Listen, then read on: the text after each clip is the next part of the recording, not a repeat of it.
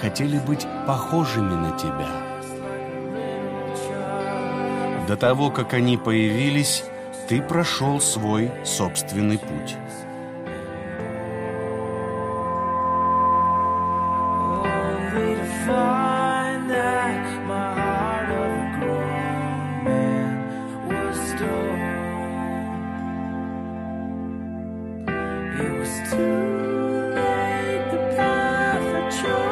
Не всегда принимал самые лучшие решения, но они были твоими решениями.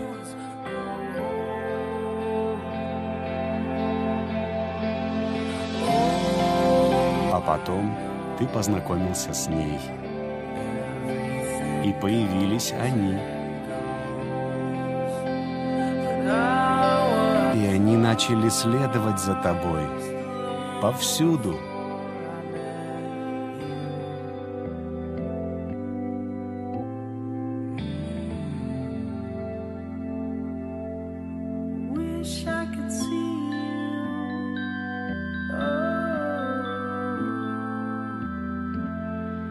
Вдруг стало важно, куда ты идешь.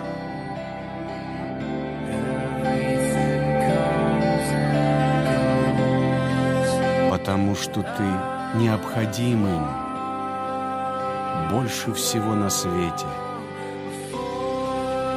Чтобы они нашли путь Отца и шли по нему вместе с тобой.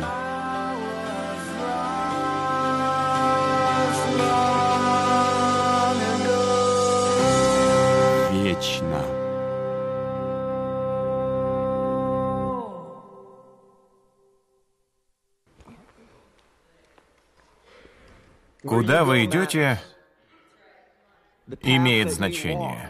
Путь, по которому вы следуете, имеет значение. В иврите слова «путь» и «тропа» звучат как «дерек». Это слово имеет вот такой оттенок. Это «дерек». В современном иврите это значит «путь». Но в древнем библейском иврите «дерек» означает вот что. И после того, как я подниму ногу, в песке или в земле останется отпечаток подошвы. Каждый путь в этом мире начинается с шага. Первого. Не существует дорог без отпечатков ног.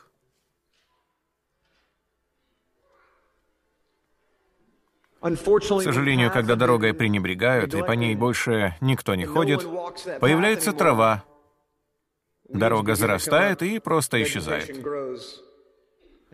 Но у самого ее края вы всегда видите этот след. Не знаю, как вы, но я, когда выезжаю на природу, иногда оказываюсь на краю поля. и вижу там следы. Но дальше тропы нет. А наша естественная склонность — не ходить там, где нет тропы.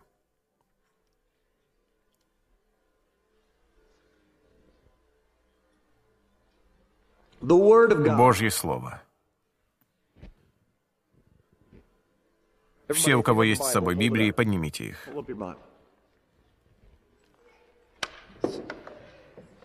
Божье Слово. Верно? Это путь. Не опускайте их. Причина, по которой у вас есть это, заключается в том, что в мире нет пути.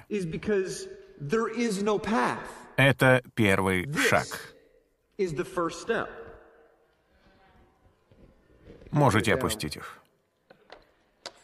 Писание само по себе — это шаг.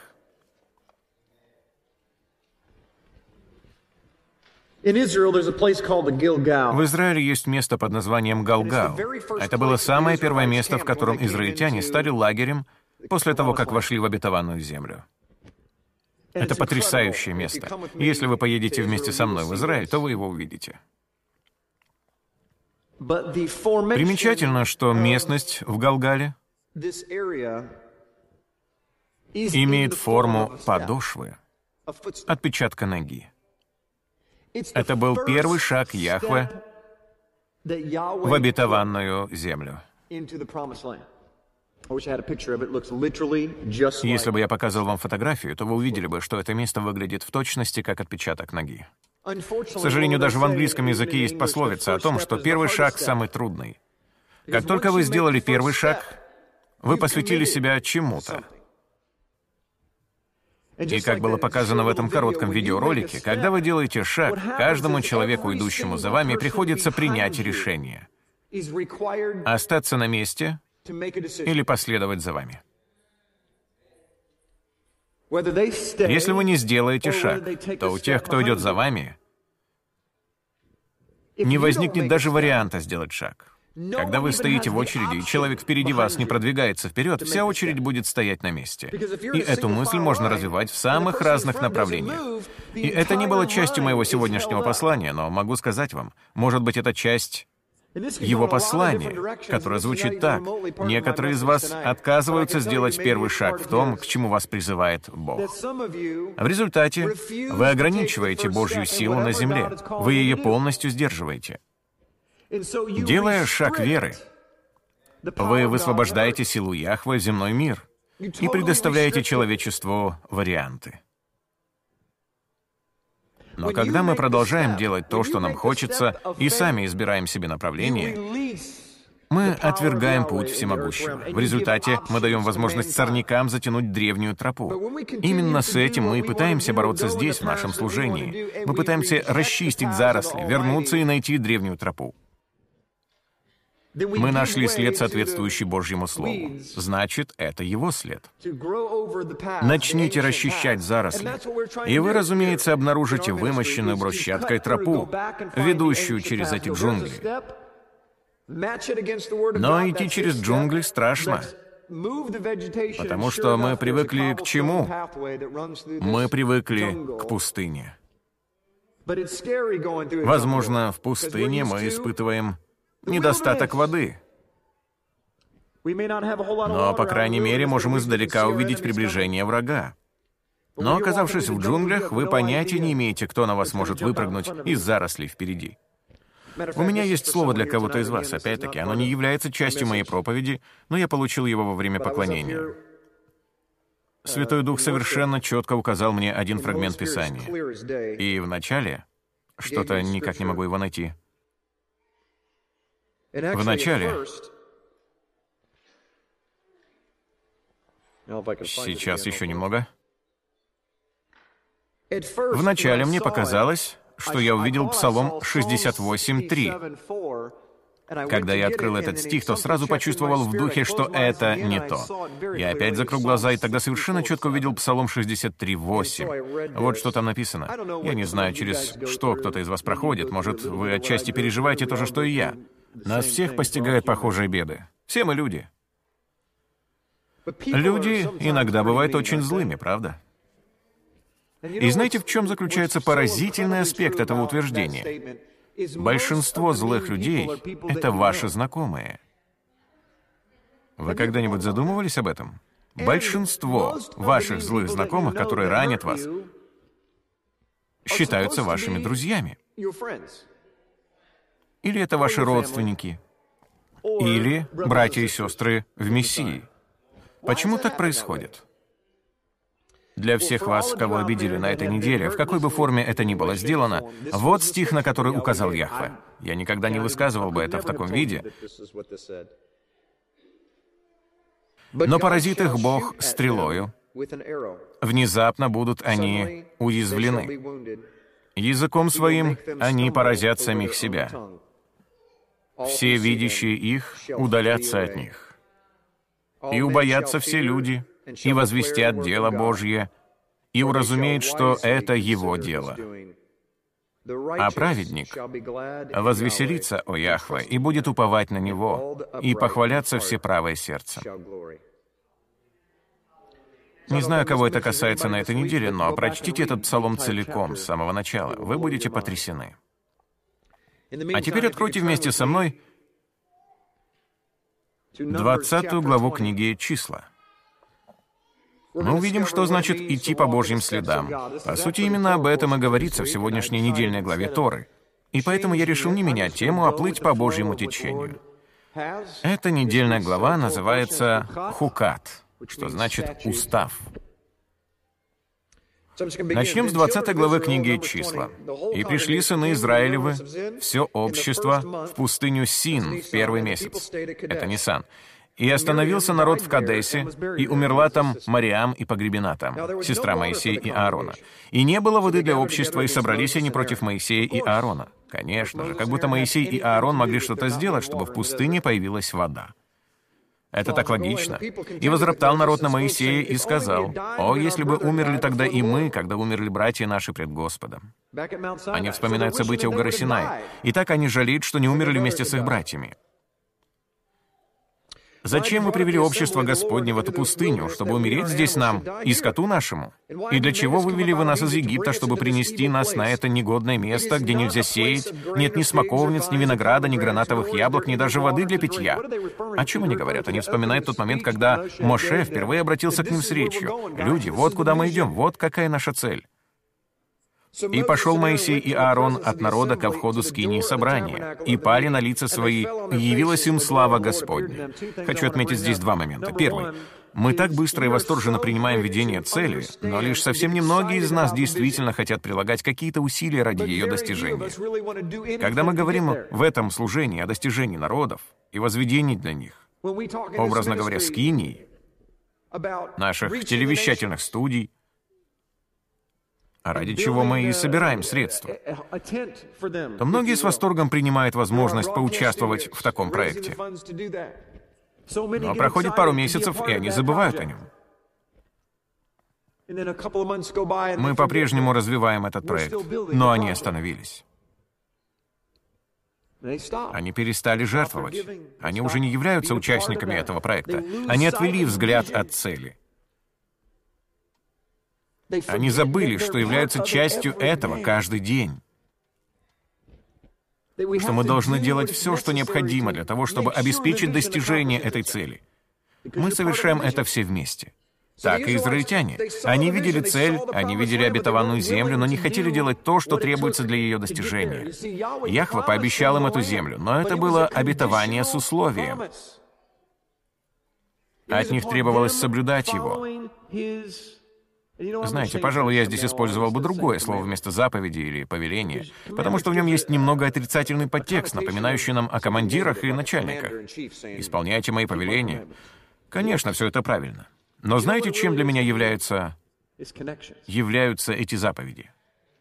Взаимосвязями. Это 10 взаимосвязей. Это взаимосвязи с Богом. Соблюдая их, мы остаемся связанными с Ним.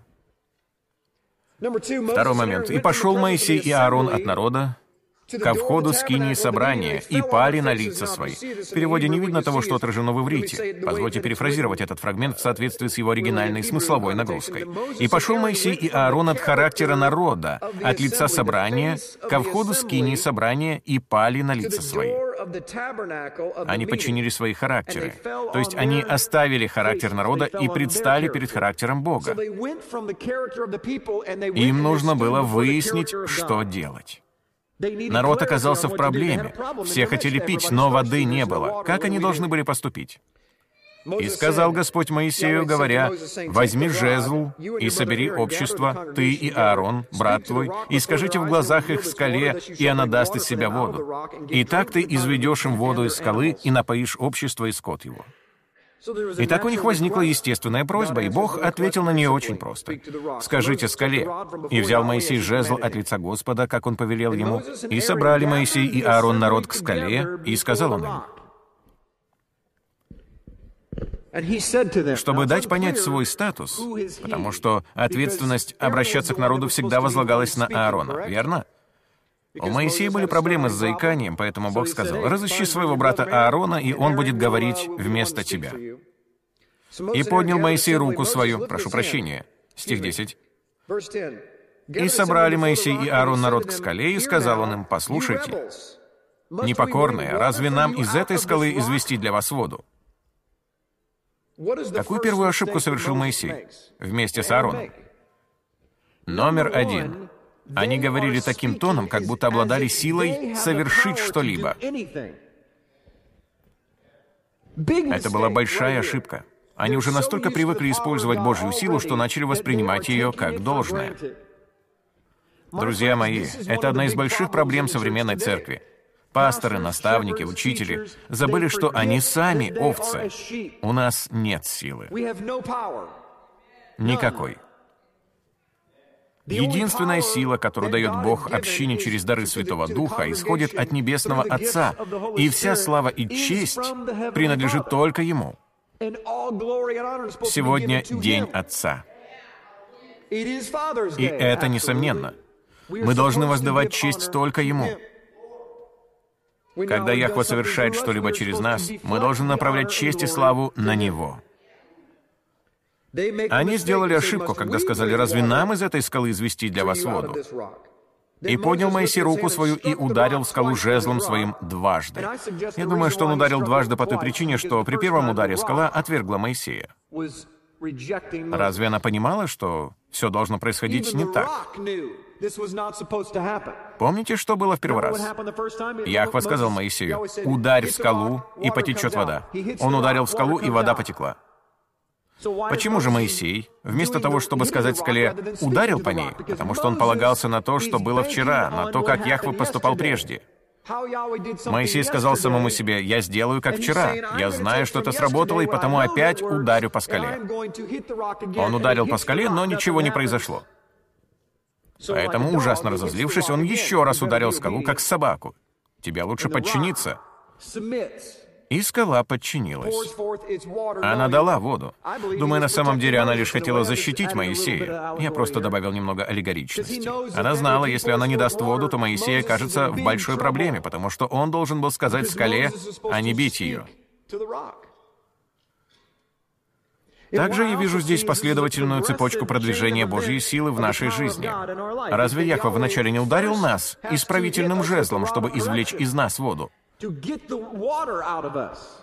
Вы должны были выплеснуть из себя шамаем маем. Из ваших уст должна изливаться небесная, свежая вода. К сожалению, во многих случаях так не происходит. Поэтому Богу приходится применять исправительный жезл, тот самый, с помощью которого были избраны Аарон и Моисей, который был брошен на землю, превратился в змею и поглотил других змей. Это тот самый жезл, которым направляли, исправляли и наказывали овец. Этот же дисциплинирующий жезл используется и в нашей жизни.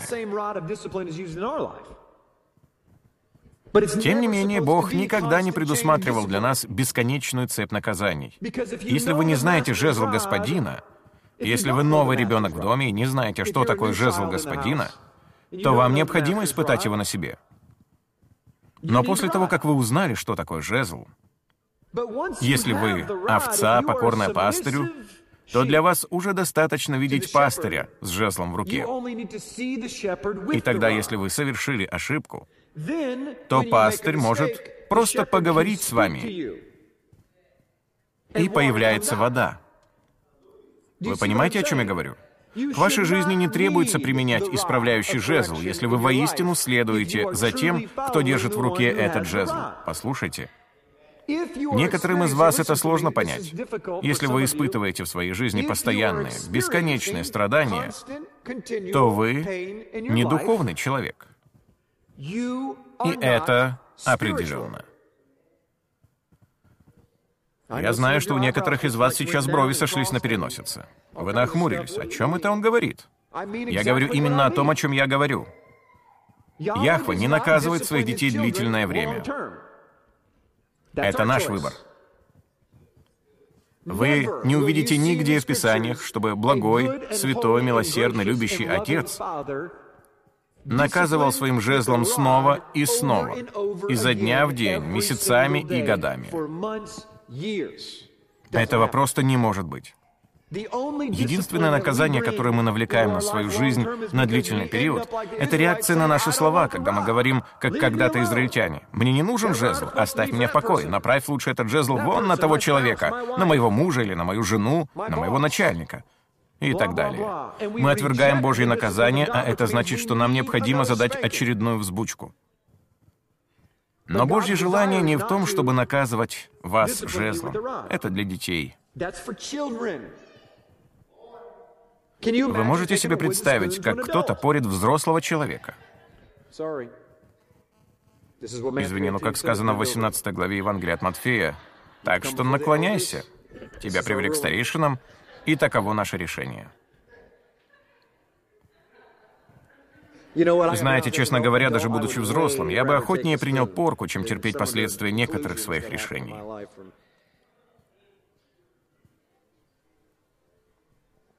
Но читаем дальше. «Итак, Моисей и Аарон собрали народ, из скалы потекла вода, и сказал Господь Моисею и Аарону». Это стих 12. «За то, что вы не поверили мне, чтобы явить святость мою, мою, пред очами сынов Израилевых, не введете вы народа сего в землю, которую я даю ему». Это вода Меривы. Знаете, что означает это слово? Ропот. Это вода раздора. Знаете ли вы, что в иврите слово, которое переводится как «ропот», «роптать», означает «припираться с Богом». Вот такое значение.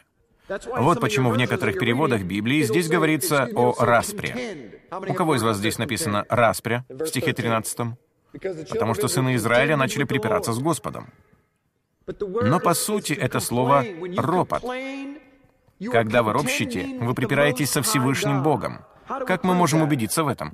Мы видим это в нашей собственной физической жизни. Давайте на минуту перестанем быть духовными и станем физическими, потому что физическое отражает духовное. Если у вас есть маленькие дети, то вы знаете, что нет ничего более раздражающего, чем двухлетка, которая приходит к вам и 10 минут подряд ноет и жалуется. Послушайте, у меня их шестеро, и я могу честно сказать, что так и есть.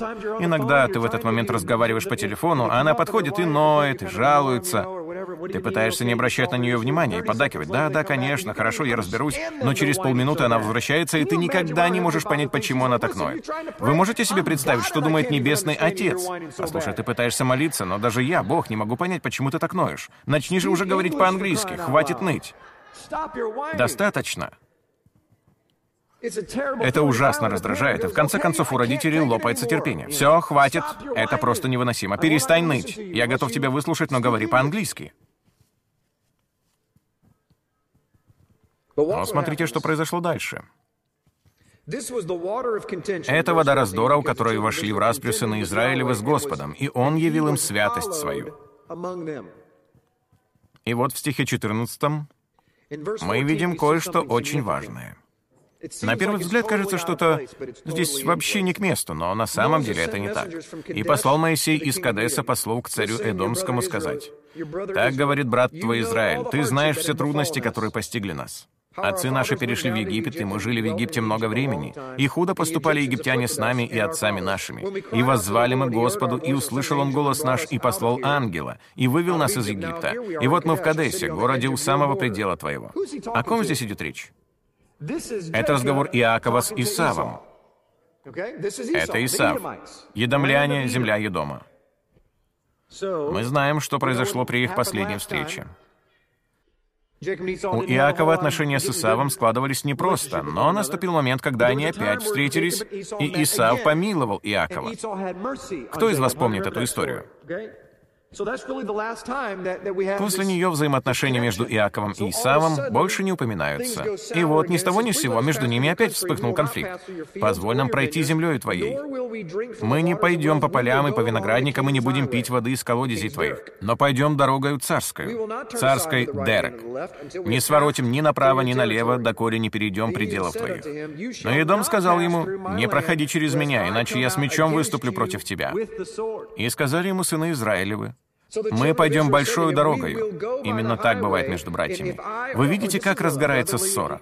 Позволь мне это сделать. Но брат отвечает, только попробуй, и я оторву тебе голову. А первый брат говорит, нет, я это сделаю. И так разгорается ссора. Мы пойдем большую дорогою, и если будем пить твою воду, я и скот мой, то буду платить за нее. Только ногами моими пройду, что ничего не стоит. Но он сказал, «Не проходи». И выступил против него Едом с многочисленным народом и сильной рукой. Итак, не согласился Едом позволить Израилю пройти через его пределы, и Израиль пошел в сторону от него. Какой потрясающий фрагмент Библии. Почему? В первую очередь потому, что это произошло сразу же после того, как израильтяне роптали о том, что у них нет воды. Они были отвергнуты своим недругом, своим братом. А Яхве не принимает совершенно никакого участия в этом диалоге. Вам будет крайне сложно найти в Библии еще один фрагмент, в котором, по сути, говорится об угрозе войны, а Яхве молчит.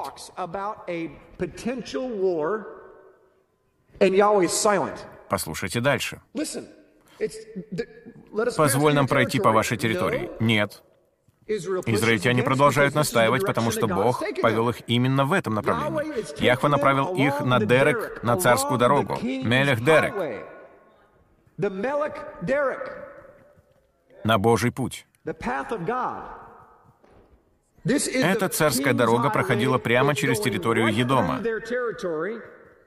И братья израильтян, их родня, восстали против них. Брат Исав восстал против них и сказал «нет». Но что происходило при подобных событиях, описанных в Библии? Израильтяне возвращались назад и советовались с царем. Они говорили, Яхва, тут такая ситуация, они нам мешают. Не проблема, идите громко воскликните. Победим ли мы? Но в данном случае подобного диалога не было вообще. Ничего. Абсолютный ноль. И знаете почему? Объясню. Потому что именно так происходит, когда вы словесно припираетесь со Всевышним Богом. Когда вы сражаетесь, когда вы ропщите на свою жизненную ситуацию, когда вы спорите с окружающими, и особенно с теми, кто наделен властью. Вот почему это послание на День Отца, как для маленьких, так и для взрослых детей. Мы еще поговорим немного о том, что значит почитать родителей. Это пятая заповедь, но что она подразумевает?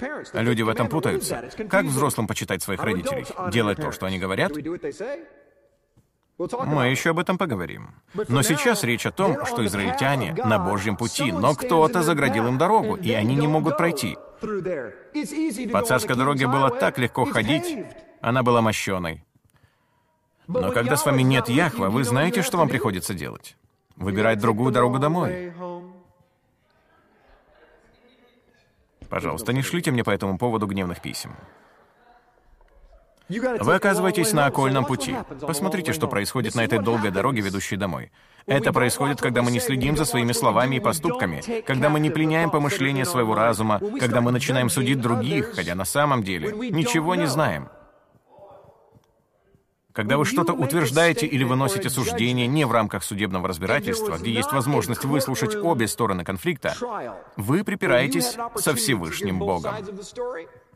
Каким образом вы припираетесь? Предположим, кто-то подошел к вам и пожаловался, что Иван Иванов ударил его в лицо. А вы отвечаете, «Этот Иван просто нахал». Как он мог ударить тебя в лицо? В тот момент, когда вы осудили мистера Иванова без суда, вы вступили в препирательство со Всевышним. Потому что не уполномочены судить. Судья он. Поэтому в тот момент, когда вы забираете из его руки скипетр, вы боретесь с ним. Потому что он не отдавал вам свой скипетр. Это значит, что вы хватаетесь за его скипетр, и начинается борьба, препирательство. Бог не откажется от своей власти. Поэтому вы не должны судить. А вот почему в Евангелии от Матфея настолько решительно сказано, не судите, чтобы что? Не быть судимым. Вы в любом случае будете судимы, так зачем же усугублять свое положение? Зачем вести себя так, чтобы, как сказано в Библии, Бог прибил приговор над вашей головой? Меня пугает уже сама перспектива суда, уж тем более, когда Он прибьет свой приговор. Да откроет вам все это, Отец. Итак, Моисей отправил послов из Кадеса к царю Эдома. Мы это уже прочитали, идем дальше. Смерть Аарона. Вы посмотрите, что происходит. Они не смогли пройти царской дорогой, а теперь умирает Аарон. Это создало для них большую проблему и стало потрясающим пророческим событием. Кто до этого момента вел Израиль? Моисей и Аарон. Моисей был стратегом, Наси, пророком, президентом, лидером, пастырем, тем, кто заботился и выносил суд. Аарон был священником, и даже более того, первосвященником. Они оба были из колена Левия. Но что произошло? Аарон и его потомки стали первосвященниками Левия. Таким образом, Аарон олицетворяет левитское священство, а Моисей — Божий закон. Записанный закон и управление священством. Вы следите за моей мыслью? Мы видим огромную, невероятную проблему и одновременно ее решение. Мы в мессианском движении можем день напролет рассказывать о том, что Тора актуальна сегодня, и она действительно актуальна. Но позвольте показать вам кое-что. Нам достоверно известно, что Моисей не вошел в обетованную землю. Верно? Кто занял его место? Иисус Навин. Иехашуа, или сокращенно Иешуа. Это предзнаменование, прообраз имени Мессии, которому предстояло ввести в обетованную землю последний народ. Если бы раввины первого столетия уделяли больше внимания домашним заданиям, то у них было бы пророческое понимание, что у правителя Израиля, введшего народ в обетованную землю, не могло быть другого имени, кроме Иешуа. Именно Иешуа должен был сделать это в первый раз. Но тогда возникает вопрос, почему народ в обетованную землю не ввели Моисей и Аарон, если они олицетворяли левитское священство и Божий закон? Я думаю, что причина в Новом Завете, в котором колено Левия не имеет полномочий.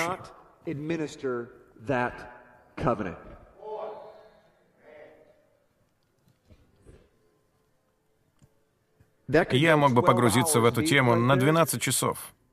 Другими словами, смотрите осенью в кинотеатрах. Но запомните хотя бы это, потому что, скорее всего, до осени я большего вам не открою. Запомните, что я сейчас сказал. Это то, чего мы не замечали.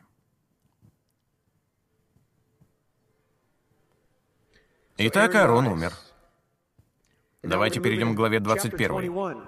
Мы здесь задержимся на некоторое время. Стих 4. «От горы Ор отправились они путем Черного моря, чтобы миновать землю Едома. Потому что, как мы только что прочитали, едомляне не пропустили. И стал малодушествовать народ на пути. Почему же они малодушествовали? Вы знаете, как звучит слово «малодушествовали» на иврите? Что это за слово? Кицар. Кицар. Чтобы объяснить его смысл, приведу одну прекрасную аналогию, которую можно встретить в Миссури на Среднем Западе. Кто из вас видел кукурузное поле зимой? Оно было сжато во время уборочной кампании, и после этого поле выглядит мертвым. На нем ничего нет. Никакой жизни. Я выезжаю на охоту в конце ноября, начале декабря, когда весь урожай уже собран, и поле покрыто инием. На деревьях уже нет листвы, и поле выглядит мертвым, совершенно мертвым. Это унылая картина.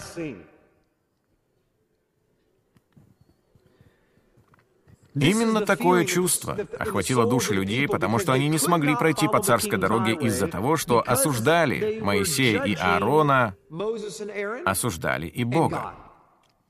Им не нравилось направление, в котором они шли. Бог запретил вам идти туда, чтобы вокруг вас была земля получше, чем вдоль царской дороги. Но им было мало. Им было мало увидеть, как расступилось Красное море. Им было мало манны, которая сходила с неба каждое утро. Им было мало перепелов, налетевших вечером. Им было мало того, что однажды из скалы уже потекла вода. Им было мало. Их ничто не могло удовлетворить. Если вы сейчас подумали, ох уж эти израильтяне, никогда не встречал более злых людей, как они вообще могли сомневаться в живом Боге после того, как увидели столько чудес? Вот если бы я оказался на их месте, то я бы три раза в день разворачивал бы свой талит и славил бы Господа за то, что дышу. То я скажу, что вы находитесь на их месте прямо сейчас. Вы в пустыне Син. Вы идете по пустыне, следуя за своим царем, и изо дня в день видите чудеса вокруг себя. Но ваши глаза видят недостаточно ясно, поэтому вы сомневаетесь. Сомневаетесь, когда сталкиваетесь с какими-то жизненными трудностями. У нас нет права на сомнение. Судя по моей жизни, отец на каждом повороте забирает что-то, чтобы дать что-то другое. Всегда есть что-то большее. И скажите, какой отец заберет что-то у своего сына и даст ему что-то худшее? Только в том случае, если он хочет преподать какой-то урок. Но если мы следуем по стопам нашего царя, Яхва забирает некоторые вещи. Знаете что? Я не молюсь таким образом. Господь, пожалуйста. Это не по-настоящему, это просто пример. Иногда у меня из-за этого возникает много проблем, потому что он слушает, о чем я прошу, и говорит, разумеется, сейчас запишу. Но иногда у меня проскакивает мысль, было бы неплохо иметь немного обеспеченности в своей жизни. Иметь что-нибудь такое, чтобы другие сказали, ух ты, но отец говорит, нет, я бы с радостью сделал это, но ты не в том духовном состоянии, в котором должен быть, если говорить о твоей вере. Поэтому мне приходится постоянно забирать и прибавлять, забирать и прибавлять, потому что тебе надо научиться доверять мне. Ты же больше доверяешь себе, чем мне. Я даю тебе способности. Он дает вам способности. Поэтому вы способны на что-то. А вы считаете себя способными. Я смогу это сделать, я найду другую работу, я сделаю вот это, а затем найду другую работу получше. Вы считаете себя способными. Да вы ничто. Как вам такое послание в День Отца? Отцы, вы ничто. С Днем Отца. Вы ничто без скипетра вашего царя. Если вы хотите по-настоящему обрести Божью силу в своей жизни и действительно быть способным вести других, я знаю, что глубоко в сердце вы не знаете, как быть лидером. Я знаю, о чем вы думаете, потому что, думая о том же, все мы всего лишь неуверенные в себе малыши. Мы не знаем, как вести других. Мы говорим, отче, я не знаю, как вести моих детей, как учить их Библии, как проявлять любовь к моей жене. Это очевидно. Она сама говорит мне, что я не знаю, как проявлять к ней любовь. Люди говорят мне, что у меня та проблема и эта проблема. Я знаю, что у меня проблема. Они возникли еще тогда, когда никто не знал, что у меня проблема. И что же мне делать? Я не знаю, как поступить, но все, что вам нужно, это просто признать, что вы потерпите поражение, если с вами не будет того, кто делает вас победителем. Вы по природе победители. Сама структура вашей сущности сотворена так, чтобы вы были победителями. Но без дерек, без шагов, без того, чтобы отсекать от вашей жизни ненужный хлам, вы никогда не реализуете свой потенциал. Итак, посмотрим, что случилось дальше. И говорил народ против Бога и против Моисея, потому что они были разочарованы. Мы ведем себя точно так же. Мы жалуемся, когда голодны, мы жалуемся, когда хотим пить. У нас болят ноги, потому что мы ходим по кругу. Мы жалуемся. Когда наши лидеры не ведут нас в том направлении, в котором нам хотелось бы, мы жалуемся. И мы жалуемся, когда оказываемся в депрессии.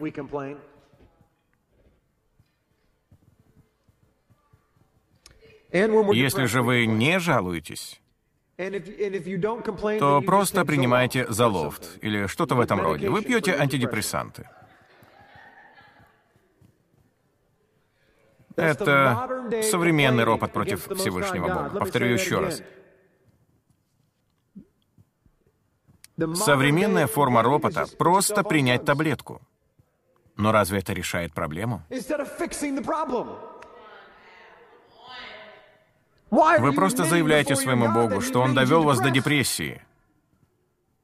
Но он не виноват в вашей депрессии. Он говорит, дитя, радуйся в присутствии своего царя. Он говорит, прыгай, танцуй предо мной, и я буду танцевать вместе с тобой.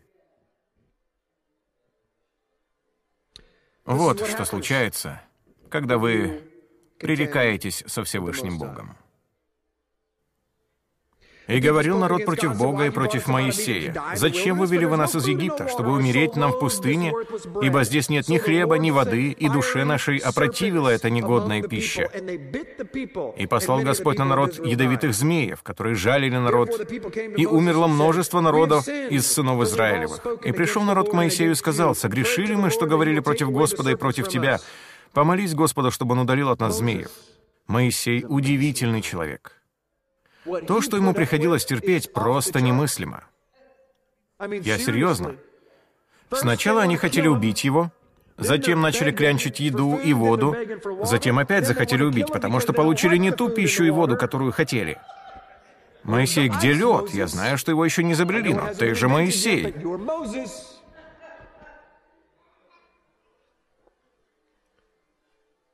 Но затем они захотели, чтобы он решил их проблемы. Они начали просить прощения, потому что появились ядовитые змеи. И помолился Моисей о народе. Дамы и господа, в последнее время Отец дал мне глубокую уверенность в том, что это крайне важный аспект для следующего этапа нашего пути. Мы должны научиться молиться о тех, кто причиняет нам боль. Если мы служение, которое ведет других и призвано к тому, чтобы вести, то вот пример для нас. Моисей — пример для меня. И это так. Если не он, то кто?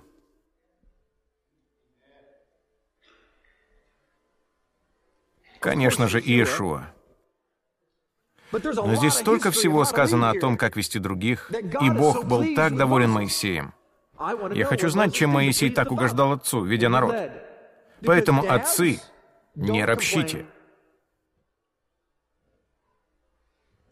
И я говорю это, глядя на себя в зеркало. Я такой же, как вы. Я ропщу, когда мне больно, когда мне холодно, когда мне жарко, когда я голоден. Я израильтянин до мозга костей. Но я не хочу быть просто израильтянином. Я хочу быть иври. Я хочу быть перешедшим. Итак, стих 8. «И сказал Яхва Моисею, сделай себе змея, и выставь его на знамя, и ужаленный, взглянув на него, останется жив. И сделал Моисей медного змея и выставил его на знамя.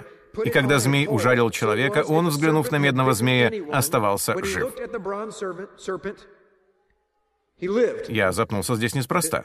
Хочу вернуться к стиху восьмому и кое-что вам показать. Прежде всего, обратите внимание в этом стихе на слово «змей».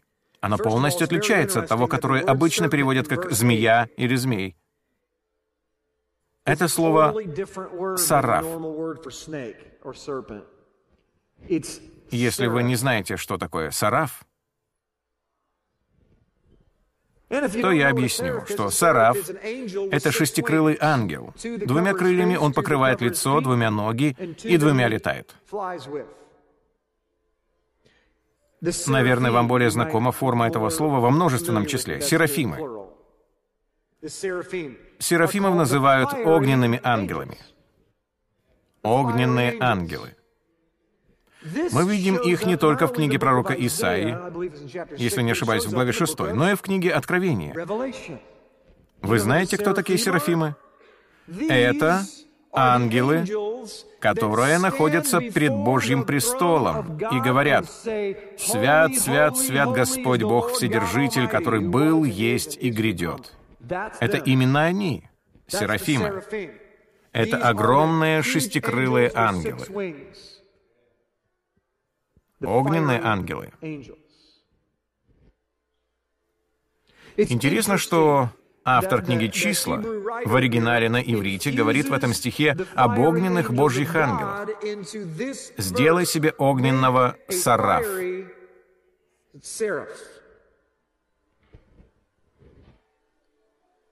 Во всех же других случаях речь идет именно о змее, или, если говорить точнее, о гадюке, укус которой наполняет тело болью или ощущением жжения.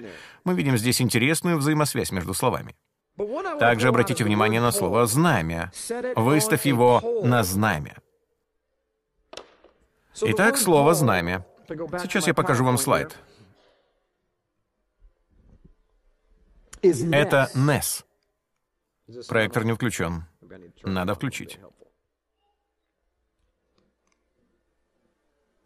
Сейчас вы все увидите.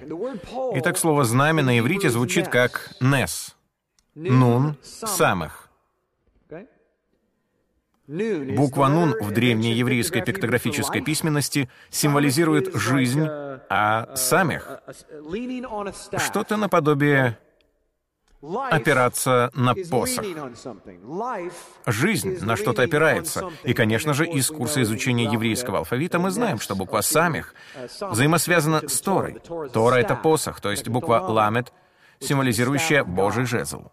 Поэтому примечательно, что здесь говорится о знамени. Здесь сказано «выставь его на знамя». Что же означает это слово? Что-то поднятое высоко вверх, флаг, сигнал, вымпел или знамя, знак или парус, как на паруснике. Как здорово. Если бы мы знали иврит, то видели бы так много удивительных взаимосвязей. Вы знаете, как звучит на иврите слово «чудо»? Точно так же. На иврите слово «чудо» звучит как «нес». Это знамя. Это знак. Это что-то поднятое высоко вверх. Это жезл. Это жезл власти. Чудеса совершают с помощью жезла. Давайте рассмотрим еще несколько слов, взаимосвязанных с Нес. Сейчас вы увидите, насколько потрясающие параллели открывает нам иврит. Ницаль что значит выхватить, избавить, спасти, сохранить, сорвать или ограбить. Таким образом, Нес — это поднять высоко вверх, как знамя, или чудо, а Ницаль — это выхватить, избавить или спасти. Наса значит выдернуть, вытянуть, выехать, путешествовать, переезжать, отправляться в путь или отъезжать.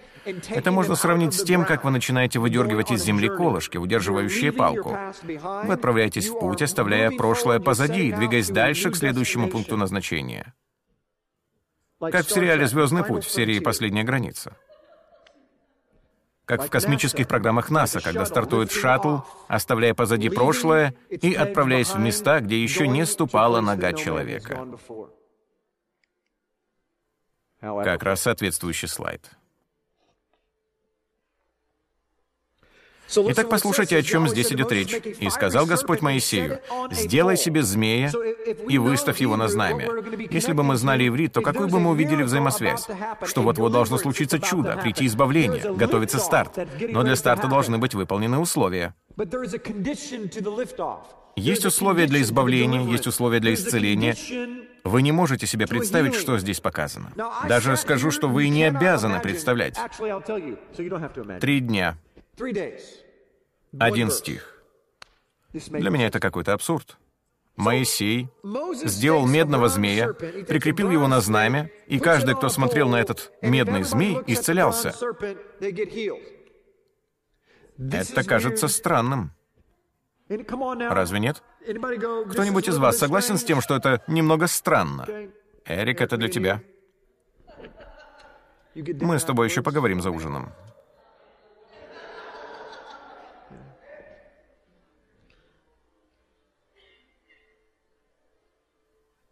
Я подумал, что должно быть какое-то объяснение, потому что если заглянуть в третью главу Евангелия от Иоанна, и давайте мы ее откроем, мы увидим, что в ней цитируется именно этот стих самим Иешуа. Между фарисеями был некто именем Никодим, один из начальников иудейских. Он пришел к Иисусу ночью и сказал ему, «Рави, мы знаем, что ты учитель, пришедший от Бога, ибо таких чудес, какие ты творишь, никто не может творить, если не будет с ним Бог». Иисус сказал ему в ответ, «Истинно, истинно говорю тебе, если кто не родится свыше, не может увидеть Царствие Божьего». Никодим говорит ему, «Как может человек родиться, будучи стар? Неужели может он в другой раз войти в утробу матери своей и родиться?» Иисус отвечал, «Истинно, истинно говорю тебе, если кто не родится от воды и духа, не может войти в Царствие Божье. Рожденное от плоти есть плоть, а рожденное от духа есть дух. Никодим был евреем, он жил в пустыне, в Иерусалиме, и потому прекрасно понимал, что сходящее с небес — это вода. Таким образом, Иисус прежде всего говорит, что дух живого Бога взаимосвязан с Маем, с Божьей водой. Дух и вода взаимосвязаны. Другими словами, он говорит, что дух и вода приходят оттуда. В то же время Никодим думал о естественном теле. Он знал, что дух человека пребывает в утробе, и там же находятся воды утробы. Но Иисус сказал, нет, нет, ты смотришь на естественного человека, размышляя о том, что его дух проходит через воды. Вы когда-нибудь задумывались, почему Бог сотворил все именно так? Новорожденный младенец должен пройти через воду. Это иллюстрация. Иисус сказал Никодиму, «Ты не понимаешь, это не настоящее рождение. Настоящее рождение — это когда человек проходит через воды, и его дух возрождается благодаря водам, текущим с Шамаем». Кроме того, он показывает еще одну взаимосвязь, говоря следующее. Не удивляйся тому, что я сказал тебе, должно вам родиться свыше. Дух дышит где хочет, и голос его слышишь, а не знаешь, откуда приходит и куда уходит. Так бывает со всяким рожденным от Духа. Никодим сказал ему в ответ, «Как это может быть?» Таким образом, каждый рожденный от Духа будет слышать этот голос, будет чувствовать Дух, но не будет знать, куда он ведет. Если вы действительно следуете за Святым Духом, то вы не знаете пути. Если вы знаете путь, то вас ведет ваш собственный дух, потому что вы используете свой разум. Но Моисей никогда не знал пути. Он знал конечный пункт, но не знал пути. Вот почему Иешуа говорит, «Я есть путь, истина и жизнь. Если вы не знаете Меня, то вы не знаете пути». Вам дано знать только пункт назначения, и вы умрете на этом берегу реки Иордан. Это ключевая причина, по которой Иешуа — единственный путь. Вы можете быть мусульманином или евреем, вы можете относиться к какой угодно деноминации, но если вы не знаете Сына Живого Бога, то вы не знаете пути. Существует только одна дверь, только один путь. Вы можете сказать, я знаю, что нам надо пересечь Красное море, но Красное море — большое море. Вы можете простоять перед ним тысячу лет, но если вы не окажетесь в правильном месте в правильное время, когда Святой Дух разделит воды, то вы утонете при попытке переправиться. Вы можете знать, что на другом берегу обетованная земля. Вы можете читать Тору, исследовать ее, изучать начало книги, окончание книги, середину книги на греческом, арамейском, иврите, французском, на каком угодно языке. Но вы никогда не узнаете ничего, кроме конечного пункта. И вы будете ожидать своего удела, как, к сожалению, до сих пор ожидают наши еврейские братья. У вас должен быть Руах Акадеш, Дух, приходящий свыше через небесные воды, через Иешуа, пришедшего свыше. Именно это он объяснял Никодиму. Он не сказал, «Ты должен пригласить меня в свое сердце». Это не то послание, которое Иешуа передал Никодиму. Он сказал, ты должен понимать жизнь. Если ты рожден от плоти, то ты будешь смотреть на плоть, ты будешь жить по плоти. Ты умрешь по плоти. Но если ты живешь как рожденный свыше, то тебе не обязательно знать, куда идешь потому что тебе все равно, как достичь цели. Для тебя важно только то, что рядом с тобой есть тот, кто знает путь. И ты не переживаешь о том, как ты выглядишь, и о чем говорят твои чувства. Единственное, что тебя интересует, стоишь ли ты на Дерек. Вы стоите на пути. Вы следуете по стопам своего папы, шаг за шагом. И когда кто-то говорит, «Ты мне не нравишься», вы отвечаете, «Я люблю тебя». Когда кто-то говорит, «У тебя не в порядке прическа», вы отвечаете «Спасибо». Когда вас оскорбляют, вы молитесь об оскорбителях. Когда вам наносят рану, вы просите у Авы лейкопластырь. Вы не отвечаете тем же. Это же так просто. Ответить оскорблением на оскорбление. Задумывались ли вы когда-нибудь о том, что, возможно, это враг использует ваших друзей и вашу семью, чтобы попытаться сбить вас с пути? Потому что вы смотрите только вперед. Вы делаете то, к чему вас призвал Бог. Но они говорят вам, посмотри в мою сторону. Смотри сюда, смотри сюда, смотри сюда. Враг большой мастер в том, чтобы отвлекать мое внимание, потому что он знает, что в сердце я ротозей. Он знает, что вы в сердце ротозей, вы израильтяне. Вас легко отвлечь. Все мы детсадовцы, до сих пор восторгающиеся радугой. Поэтому враг мечет свои стрелы, и он будет продолжать делать это до тех пор, пока одна из них не вонзится в ваши ребра. И чем все это закончится? Вы будете настолько добрым, вы будете молиться о своем недруге. Аллилуйя, Господь, я молю сейчас о моем недруге, чтобы он был свят и счастлив. И вдруг этот недруг делает что-то, он запускает в вас ракету «Скут». Она попадает вам прямо в лоб, и в следующее мгновение вы уже говорите «Господи, прости меня». Бах, бах, бах. Вы проникаетесь пониманием, что лучше просить прощения, чем разрешения. Но это ошибочный путь. В тот момент, когда вы выхватываете оружие, вы не задумываетесь, что для того, чтобы выстрелить в неприятеля, вам необходимо сделать шаг в его сторону. Это то, с чего я начал эту проповедь. В тот момент, когда вы делаете шаг, вы создаете путь. Как только вы перестали идти в направлении Яхвы и посмотрели в сторону своих врагов, даже если вы смотрите на своих братьев и сестер, которые злы, в каком направлении вы посмотрели, вы неизбежно пойдете туда, куда обращены ваши глаза. Это неизбежно. Когда-то я участвовал в мотогонках. Время от времени я приезжал на трассу, которая вся проходила по лесу. Мне нравились эти соревнования.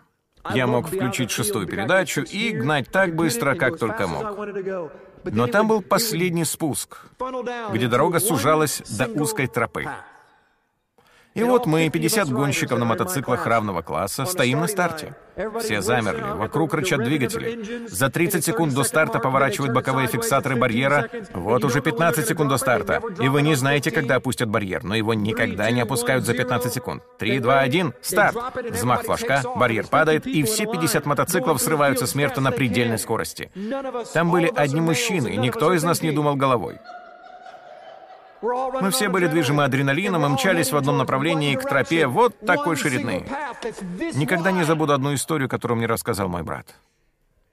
Однажды во время гонок было 50 градусов на солнце. Стояла ужасная жара. Трасса на старте была очень пыльной. И моему брату не удалось сразу же вырваться вперед. И потом догадайтесь, что произошло. Он оказался в облаке пыли. Но если вы гонщик, то вы не сбрасываете газ ни при каких обстоятельствах, даже если ничего не видите. И вот вас начинает на чем-то подбрасывать. Часа через два, добравшись до финиша, мой брат увидел одного из гонщиков. Ему было настолько жарко, что он лег в тень под свой грузовик, держась рукой за грудную клетку. Мой брат спросил, что случилось. И тот человек ответил, «Кто-то переехал меня на старте. Я упал, но кто-то, не избавляя скорости, проехался прямо по мне». И мой брат сказал, «О, дружище, мне так жаль, что так случилось. Позволь, я тебе помолюсь». Let me pray for you.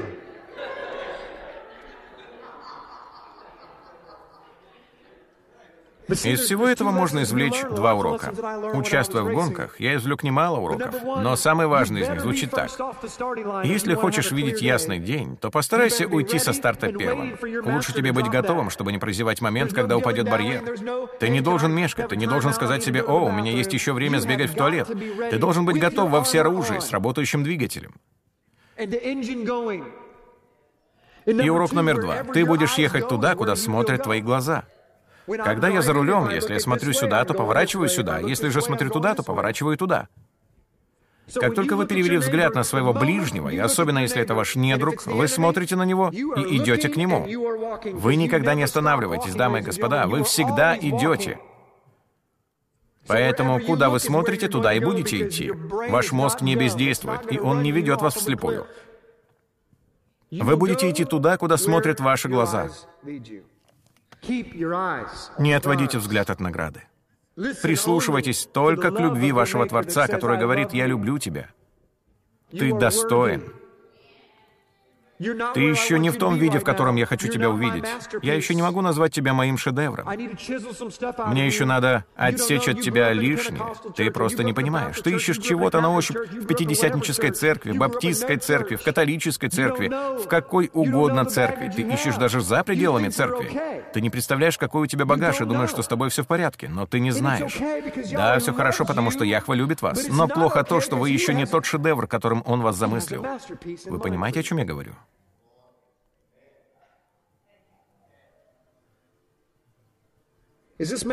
Все понимают.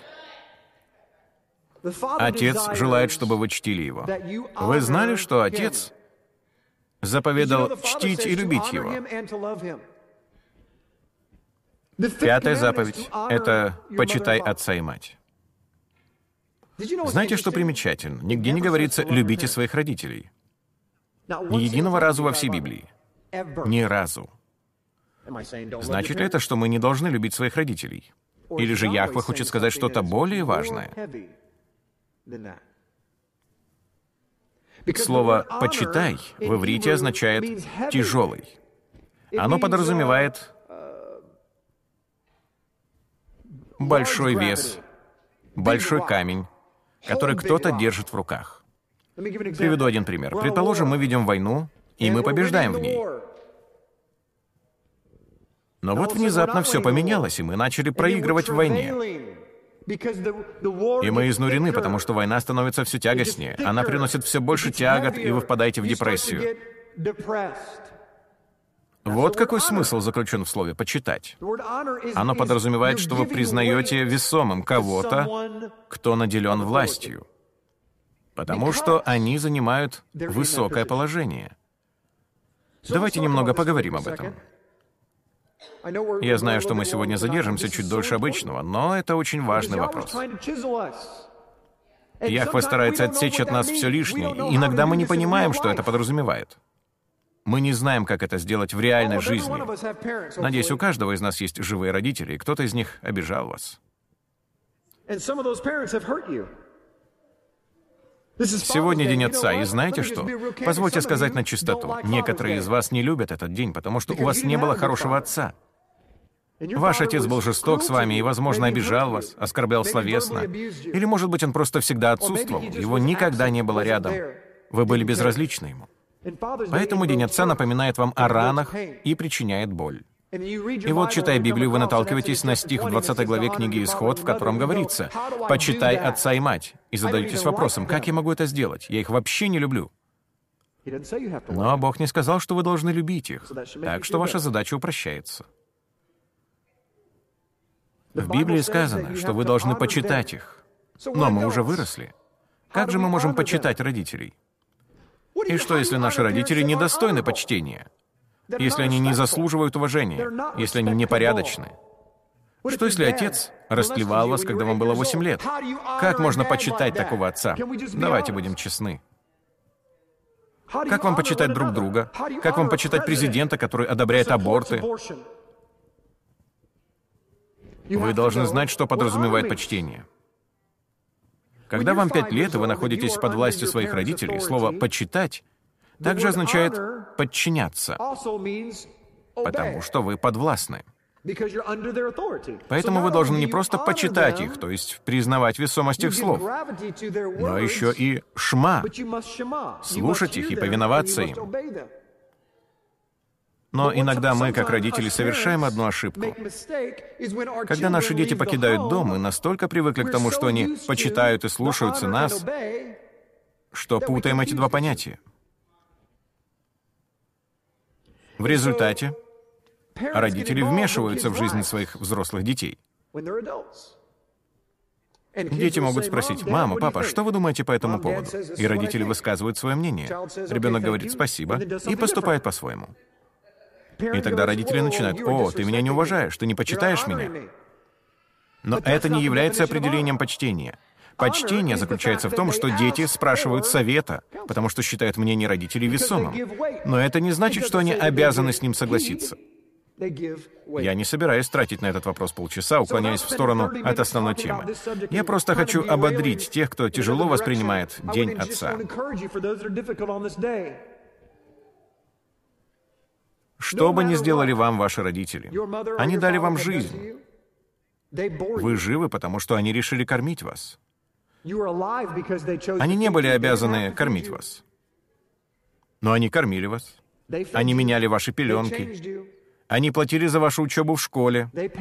Они одевали вас. Они восполняли ваши базовые потребности. Яхва говорит, почитайте их, потому что они дали вам жизнь. Поэтому, почитая своих родителей, вы почитаете самих себя. Вот почему в Писании сказано, что тот, кто почитает родителей, будет долго жить. Это не какое-то мистическое зелье. Ты почитал своих родителей, получи за это долгую жизнь. Почитайте своих родителей, просто признавая, что они дали вам жизнь. Пусть даже они не были добрыми, пусть они наделали много ошибок, пусть они были под влиянием врага, пусть вы не видели их 22 года, не имеет значения, как они себя вели. Просто признайте тот факт, что Бог использовал их, чтобы привести вас в земной мир. Благодарите их и почитайте жизнь. Почитая жизнь, вы почитаете самих себя. Когда вы решаете почитать жизнь, это говорит что-то о вашем характере. Это значит, что вы уважаете других людей. Если же вы уважаете и почитаете других людей, то вас ожидает долгий жизненный путь. Вы будете жить долго. Когда кто-то желает вам зла, вы все равно любите и уважаете их, потому что понимаете, откуда исходит их зло. Большинство из тех, кто участвует в дуэлях, делают это потому, что решили обзавестись пистолетом и пустить его в ход. Вместо того, чтобы повести себя как-то иначе, когда на них наставили дуло. Вместо того, чтобы вынудить оппонента вернуть пистолет в кобуру. Вы не являетесь шерифом своей жизни. Вы лишь его помощник. Будьте осторожны в обращении с оружием и наводите его на истинных врагов, а не на тех, кто облечен в человеческую кожу. Вы понимаете, о чем я говорю? Правда? Яхва желает отсечь от вас все лишнее, если вы хотите исправиться в этом. Он желает превратить вас в шедевр. Через несколько минут я покажу вам один видеоролик, который в юмористической форме показывает, что Бог говорит вам.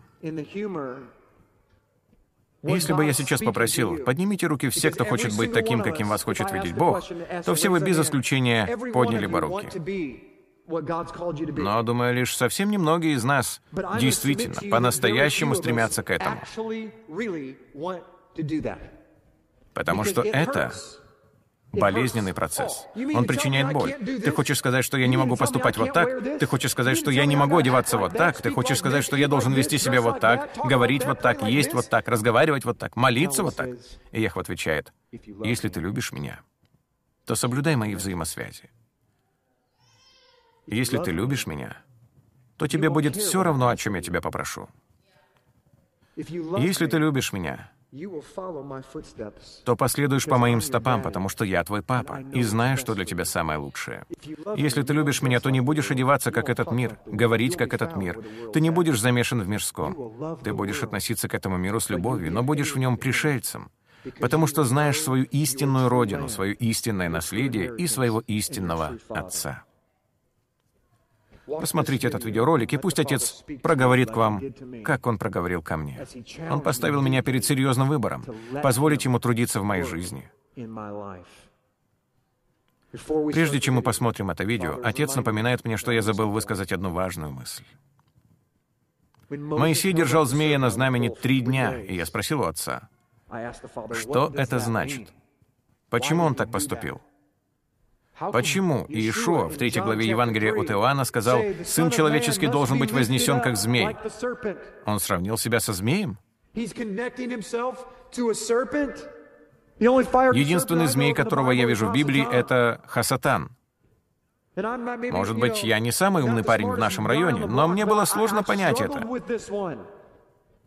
Моисей мог поднять на знамя все, что угодно. Это могло быть изображение Иисуса в пустыне, это могло быть что угодно. Но почему змей? Смотрите на змеи и будете исцелены? И тогда отец открыл мне. Единственная причина, по которой он избрал змея, заключается в том, что израильтяне постоянно роптали на Моисея, как будто проблема была в нем. Бог хотел дать им понять, вот ваша проблема. Это кусающий вас змей, а не Моисей. Я буквально чуть не свалился со стула, когда он мне открыл это. Потому что я все понял. Вы не представляете, как я мучился с этим фрагментом. Когда я не могу что-то понять, это сводит меня с ума. Так вот, я перфекционист. Я взывал, Господь, должен быть какой-то ответ. Он сказал, Джим, вот ответ. Люди никогда не исцелились бы, никогда не ступили бы на царскую дорогу до тех пор, пока не поняли бы, кто их кусал на самом деле пока они не прекратили бы указывать пальцем налево и направо, пока они не перестали бы кричать туда и сюда, обвиняя тех и других. Хватит уже обвинять своего отца, свою маму, своих друзей, свое прошлое, своего начальника, свою ситуацию. Перестаньте пререкаться со Всевышним Богом и оглядываться. Вы сможете исцелиться и вернуться на царскую дорогу только в том случае, если поднимете глаза и увидите, что вас все время кусал только враг. Увидев, что это делал враг, вы сможете стоять спокойно, достаточно долго, чтобы Бог смог отсечь от вас все лишнее. В послании к Ефесянам 2.10 сказано, что мы Божье творение, Его шедевр. Не знаю, как вы, но я, когда встаю утром и заглядываю в зеркало, то не вижу там никакого шедевра. Ну, может, разве что произведение Пикассо. Но я хочу быть его шедевром. Я хочу быть таким, каким Бог замыслил меня при сотворении. Поэтому я обращаюсь к Нему в молитве и говорю, «Дорогой Небесный Отец, сделай все необходимое, чтобы сформировать из меня образ Твоего Сына. Сделай меня своим шедевром. Я молюсь во имя Иисуса. Аминь». Привет. Ты кто? Я Бог. Ты помолился, и вот я пришел. Ты не Бог. Нет, я Бог. Ты же молился, как видишь, молитва действует. Ну хорошо, если ты Бог, то пусть сейчас пойдет снег. Ты знаешь, мне совсем не хочется, чтобы сейчас пошел снег, потому что это будет маразм. Нет, ты не Бог. Почему ты так решил? Бог не говорит маразм. С чего ты взял? Это греческое слово. Да. Ну хорошо, если ты Бог, то что сказано в книге «Плач Еремии» 15.9? В книге «Плач Еремия» всего пять глав. Это очень короткая книга. О, а почему она такая короткая? Просто я устал от плача. Вот как. Хорошо, если ты Бог, то скажи, кто победит на чемпионате мира в этом году? Вообще-то я не играю в игры. Почему ты уделяешь им столько внимания? Ты Бог. Как ты догадался? Ты ответил вопросом на вопрос. В самом деле? Так и есть. Да, я часто это делаю. Представьте себе, я сделал это снова. Ладно, Стань, прямо начнем. Ага. Хорошо. Эй, а что ты хочешь сделать? Я хочу закончить мой оригинальный шедевр. Это процесс. А, понятно. Эй, подожди, а это что такое? Это инструменты, которые я буду использовать, чтобы превратить тебя в мой оригинальный шедевр. Ну хорошо. Постой, Боже. Что? Разве ты не плотник? Плотник мой сын. Стань прямо, мы начинаем. Хорошо. О, подожди, откуда ты знаешь, что надо отсечь, а что отставить? Я убираю все, что тебе нравится, хотя на самом деле это лишнее. Что-то наподобие избыточного веса. О, раз мы заговорили об избыточном весе, не мог бы ты отсечь лишнее вот здесь? Оно появилось у меня, когда мне было около 20, а потом постоянно росло, и теперь у меня жир на спине. Не знаю, зачем ты его сотворил, но я не могу от него избавиться. Я уже перепробовал все средства. Я пробовал бегать, я ходил в тренажерный зал, а моя жена даже уговорила меня попробовать пилатес. Это было так нелепо, но мне ничего не помогло. Поэтому не мог бы ты отсечь лишнее вот здесь и еще просечь линии вот так, и где-то 4? Нет, 8 линий вот так. Это было бы здорово. Хм, ты смешной. Ты же сам меня так сотворил. И еще я сотворил Play-Doh Plus. Это еще что такое? Я просто хочу сказать, что большинство моих детей, когда дело доходит до этого процесса, хотят просто разговаривать, а не заниматься делом. Что ты выбираешь, разговор или я все же продолжу? Разговор, дело, разговор, дело. Нет, нет, я выбираю дело. Хорошо, я хочу показать тебе моим святым духом те вещи, над которыми тебе надо поработать. Например, твой гнев. Да, я создал эту эмоцию, но ты используешь ее неправильно. Ты сравниваешь себя с другими, а не со мной. Ты говоришь немного белой лжи, потому что хочешь угождать людям. Ты ленивый. Но пытаешься всех обмануть, делая вид, что ты очень-очень занят. У тебя проблемы с похотью. Тайм-аут. На самом деле у меня нет проблем с похотью. Значит, у тебя нет проблем с похотью. Нет, я могу справиться с этим в любой момент, когда захочу. Подожди минуту. Послушай, я должен признать, ты уже проделал прекрасную работу, и теперь я выгляжу вполне хорошо. Правда? И кого ты видишь, глядя в зеркало? Я вижу себя. Правильно, а значит, я должен продолжать до тех пор, пока ты и другие не увидят моего сына. Послушай, не пойми меня неправильно, но чем больше я похож на Иисуса, тем более неловко люди чувствуют себя рядом со мной. Даже мои друзья по церкви говорят, «О, ты святее нас». Зачем же вызывать у других чувство неловкости? То есть ты хочешь сказать, что ты предпочитаешь изображать благочестие в некоторых сферах своей жизни, вместо того, чтобы сделать меня Богом всей своей жизни? Я этого не говорил. Но именно это ты имел в виду. Вообще-то да. Знаешь, с тобой сложно разговаривать. Ты знаешь все мои мысли. Я просто говорю, что ты проделал чудесную работу. Может, мы сделаем перерыв, чтобы отдохнуть друг от друга? Я останусь здесь, а затем... Должен сказать, ты никогда не остаешься на месте. Ты двигаешься или ко мне, или от меня. Но никогда не остаешься неподвижным. То, что ты сейчас делаешь, называется контроль. Чего ты хочешь? Контролировать свою жизнь или же позволишь мне продолжить? Контроль, продолжить, контроль, продолжить. Нет, продолжай, продолжай. Хорошо. Но ты можешь отсекать то, что хочу я. Это называется контроль. Ладно, извини. А вот здесь тайный грех, к которому ты постоянно прибегаешь, когда чувствуешь обиду, злость, одиночество или усталость. Ты думаешь, что обманываешь всех, но это превращает тебя в окрашенный гроб. Ты готов к тому, чтобы я отсек эту сторону твоей жизни? Да. Видишь, это процесс. Это не спринт, а марафон длиною в жизнь. Ты так сильно переживаешь о том, что о тебе думают другие, но все это мусор, ненужный хлам. Самое лучшее, что ты можешь услышать в конце своей жизни, это мои слова «Хорошо, добрый и верный раб». Вот на что ты должен смотреть. Это награда, небесное слово. Ай, больно. О, поверь, мне от этого даже больнее, чем тебе. Да. Ну все, извини, но, по-моему, ты не понимаешь, насколько это больно. Ты так думаешь? Ты просишь меня о слишком большой жертве, Бог. Не рассказывай мне о жертве. Мне хорошо известно, что такое жертва. Я отправил своего сына умереть на крест за боль и грех. Но была и еще одна причина — даровать тебе свободу. Ты знаешь, что такое безумие? Безумие — это когда ты делаешь одно и то же снова и снова, ожидая получить другие результаты. Некоторые же вещи ты делаешь годами. Это пустые колодцы, которые ничего не могут дать, но ты обращаешься к ним, и это безумие. Позволь мне отсечь все это от твоей жизни. Я хочу создать в тебе характер, когда ты не будешь так сильно сосредотачиваться на своем образе. Хорошо, но я думал... Твои мысли не мои мысли. Да, но если бы был какой-то другой путь... Твои пути не мои пути. О, я не могу. Не можешь что? Я не могу быть праведным. Это твоя отговорка. Ты просто оправдываешься тем, что не можешь быть праведным. Это не отговорка, я не могу. О, дитя мое. В самом начале я сказал, что мое творение хорошее. Я создал тебя праведным. Будь праведным. Да уж. Но мы же оба знаем. Что? Ничего. Говори, что? Я же сказал ничего. Ты не поймешь. Я Бог всей Вселенной. И не пойму того, что хочет сказать один из моих детей? Попытайся. Я ни на что не годен. Я столько раз подводил тебя, Боже. Нет, дитя мое. Ты никогда не был для меня опорой. Это я твоя опора. Я держу тебя в моей победоносной деснице, и по-другому никак быть не может. В этих взаимоотношениях я твоя опора. Хорошо. Отсекай, но будь готов к тому, что ты там увидишь. Потому что я знаю, кто там внутри.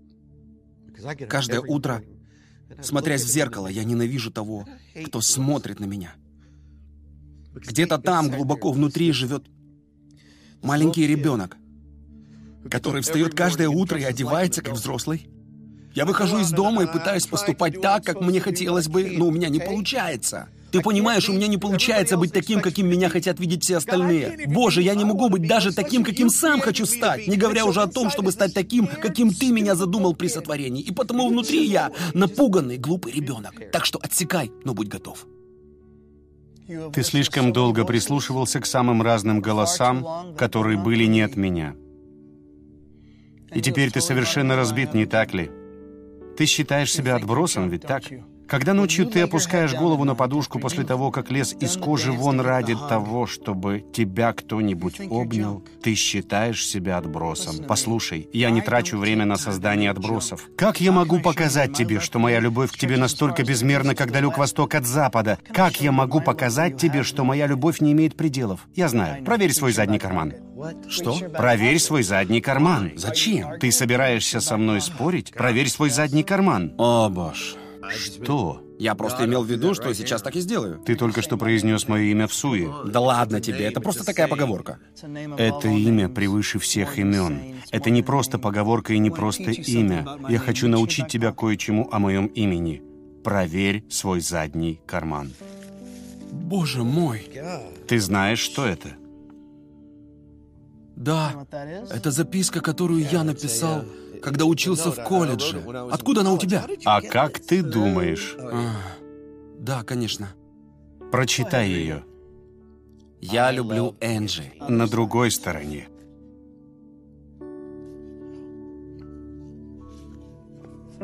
Извиняюсь. Дорогой Бог, правильно ли я услышал тебя сегодня?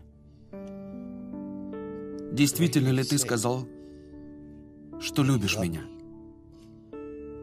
Даже хотя мы с тобой оба знаем, что я иногда веду себя просто отвратительно. Неужели ты действительно сказал, что хочешь употребить меня? Я чувствую себя таким никчемным. Если ты решишь употребить меня, то, Боже, я отдам тебе всего себя. Возьми меня. Я люблю тебя, Боже. Я тоже тебя люблю. И я люблю тебя слишком сильно, чтобы оставить тебя таким, какой ты есть сейчас. Я не хочу, чтобы спасение, за которое ты держишься, стало каким-то сентиментальным чувством или просто умственным знанием. Я хочу, чтобы ты совершал его в каждой сфере твоей жизни. Не смотри на них, как на тюрьму. Относись к ним, как к наказаниям, которые отец применяет к своим детям. Он дисциплинирует тех, кого любит. Я знаю, но бывает нелегко. Да, но ты потерпел крах в жизни из-за ожиданий, что все будет легко, если ты все мне доверишь. В этом мире будут скорби. Но мужайся, я победил этот мир. Я хочу, чтобы ты кое-что сделал. Посмотри вот туда и скажи, Томми, оригинальный божий шедевр. Томми, оригинальный. Нет, нет, только не с твоим отношением к самому себе. Ты отчаянно пытаешься представить, что я вижу тебя таким, но, может быть, впервые в своей жизни прими, что я вижу тебя именно таким, каким сотворил. Томми, оригинальный божий шедевр. Да, ты именно такой.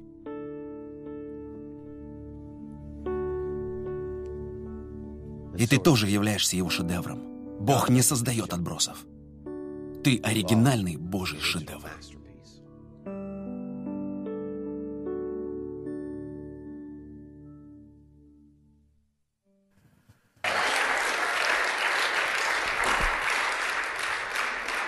Послушайте внимательно. Я воспринял это видео очень серьезно. Оно произвело на меня глубокое впечатление, и думаю, кого-то из вас оно сейчас тоже не оставило равнодушным. Отец хочет, чтобы вы знали, что на дороге в пустыне Син, я бы сказал, в пустыне греха, Бог сотворил вас как шедевр. Бог создал вас. Яхве создал вас, и Он дарует вам благодать, потому что видит, какими вы можете стать. Но самое первое, что вам надо сделать, это распознать своего врага. Распознать, что именно он, а не ваш ближний, является источником всех ваших страданий и рабства. Сделав это, вы преклоните колени в покаянии перед вашим царем, и начнется процесс исцеления. Сделайте, пожалуйста, поярче освещение в зале. В завершение этого вечера хочу предоставить вам возможность, если вы нуждаетесь в молитве, то мы задержимся для вас. Я знаю, что некоторые из вас, возможно, даже те, кто смотрит нас через интернет, имеют очень серьезные проблемы с разочарованием в самом себе. Как этот человек в видео, вы считаете, что у вас никогда ничего не получится, что вы никогда не станете таким, каким вас замыслил при сотворении Яхвы. Все начинается с молитвы, и я скажу вам, что это за молитва. «Отче, проведи меня туда, где я должен быть, чего бы мне это ни стоило». Но эти слова должны исходить из глубины вашего сердца. Вы должны произнести их со всей ответственностью. Когда вы помолитесь этой молитвой, не поверхностной, но, я бы сказал, выстраданной, вложив в нее все свое сердце, когда вас не будет волновать ни ваша работа, ни что-либо другое, а только одно — быть очищенным от лишнего, чтобы стать шедевром по замыслу Яхвы, вы начнете открываться для Него. И Он покажет вам те области жизни, которые необходимо отсечь. Следующий шаг — позволить ему сделать это. И в большинстве случаев это происходит, когда вы поддерживаете общение, взаимоотношения друг с другом. Вы не сможете отсечь то, чего не видите. У вас не получится это. Вы понимаете, о чем я говорю? Встаньте, пожалуйста.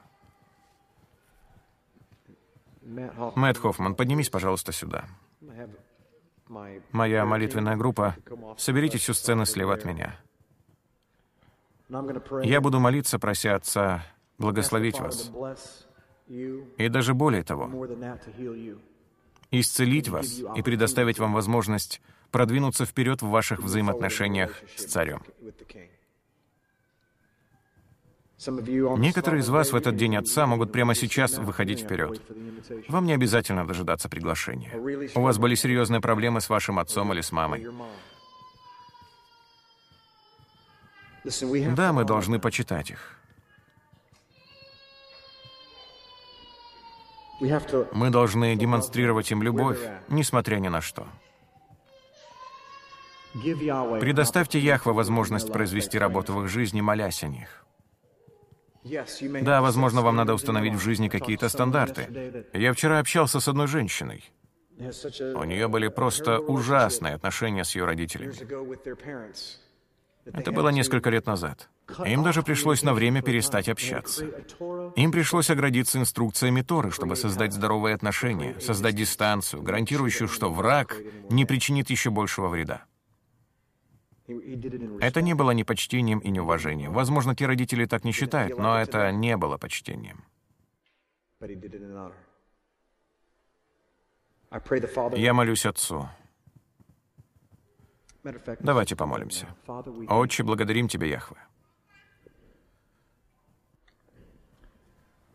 Благодарим, что Ты формируешь в нас новое сердце. Отче, я молю о том, чтобы Ты помог нам не отводить взгляд от Тебя, чтобы мы могли быть сосредоточены только на Твоем лице. Пусть мы перестанем угождать этому миру и оставим попытки уподобиться Ему, вести себя как Он, говорить как Он. Начни же отдалять нас от Египта, направляя нас Твоим Святым Духом, сходящим свыше. Мы никогда не достигнем этого, руководствуясь только буквой. Нам необходим Твой Святой Дух. Отче, молю Тебя обо всех, кто носит в сердце раны, о тех, кому нанесли раны родители, друзья или же супруги. Они могут сдерживать слезы только потому, что слез уже не осталось. Они так жаждут, чтобы ты сделал их такими, какими они должны быть. Но единственное, что мешает им обрести настоящее исцеление, это то, что они не смотрят на того, кто был повешен на знамя, на шест, на посох. Они не осознают самого главного. Раны им наносит враг, а не человек.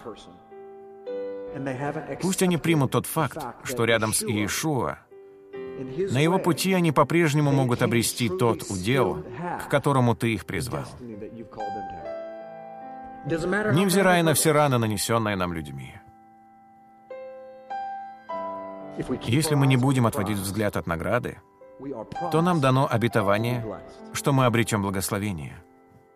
Прости нас за наш ропот, за то, что мы припираемся с тобой.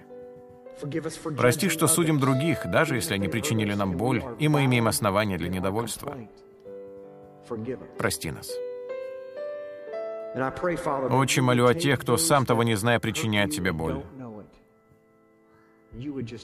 Открой им глаза.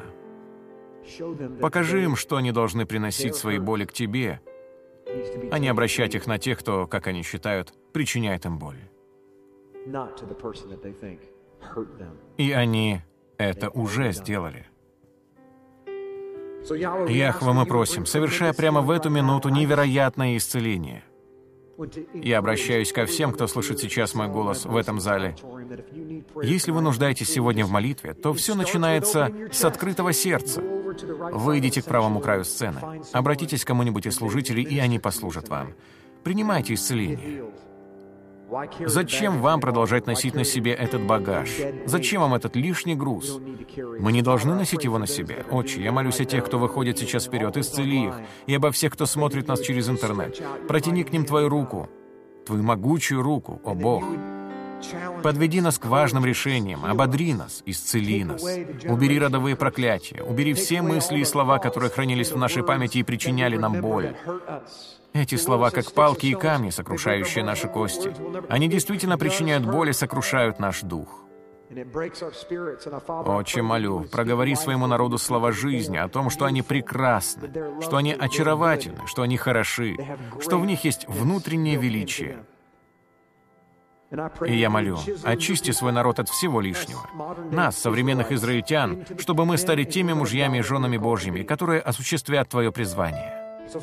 Отче, я говорю от лица всех, кто со мной согласен, проведи нас туда, где мы должны быть. И нам все равно, какой будет цена, потому что Твой Сын отдал свою жизнь. Для нас великая честь посвятить свою жизнь, пока мы живы. Это такая незначительная цена. Моя жизнь — твоя. Мои мысли — твои. Мои слова — твои. Прости нас за наши грехи, наши борения, наши пристрастия. Прости, что мы смотрим по сторонам, создавая дерек в ошибочных направлениях. Помоги нам, Ава, сделать сегодня первый шаг к исцелению, признав, что наш враг — это наш враг, а Ты наш Бог. Отче, благослови свой народ. Да благословит вас Господь и сохранит вас. Да презрит на вас светлым лицом своим и помилует вас. Да обратит Он на вас лицо свое и даст вам мир, шалом вашей душе. Аминь. И аминь.